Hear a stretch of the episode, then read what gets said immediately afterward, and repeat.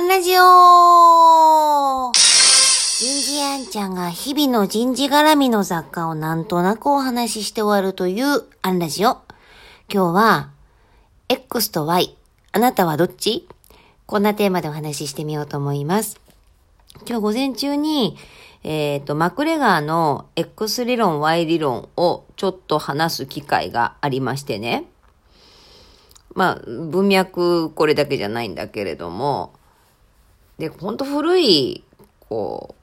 う、古典ですよ。せんきゅうひゃくごじゅうねんだいに、えっと、心理学者かな？経営学者かな？まあ、マクレガーが提唱した、えー、動機づけ、モチベーションに関わる、えー、理屈。えっと、X 理論、セオリー X は、人間っていうのは好きあらば怠けようとするんだ。命令し、強制しなければ人は仕事をしないんだ。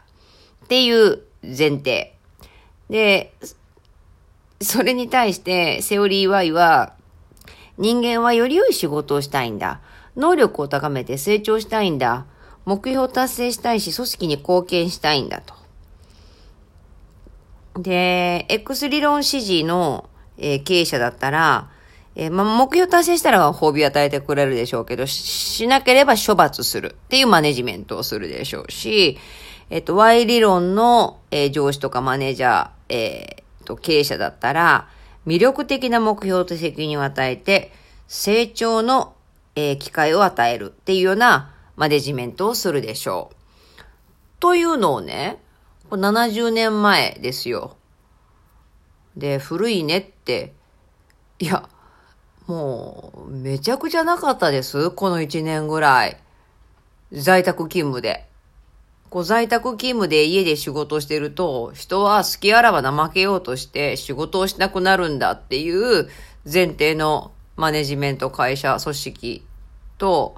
いやいや、えー、在宅でも、人はより良い仕事をしたいと思っているから、えー、適切に目標と責任を与えて成長のチャンスを与えたらいいっていう前提のところとはっきり分かれてましたよね。もうだから、まあ、本当 X なくはなかったので、もうそれを見聞きすると、わあ、炭鉱労働時代みたいな感じっすねって、あの強制労働すかってこう思いながらね。えっと、見ていたんですけれども、こう結局モチベーション論今日もやってたんですけど、なんか最後は、まあ本人の納得とかもあるんだけれども、マネジメントがどんな前提を持っているかって、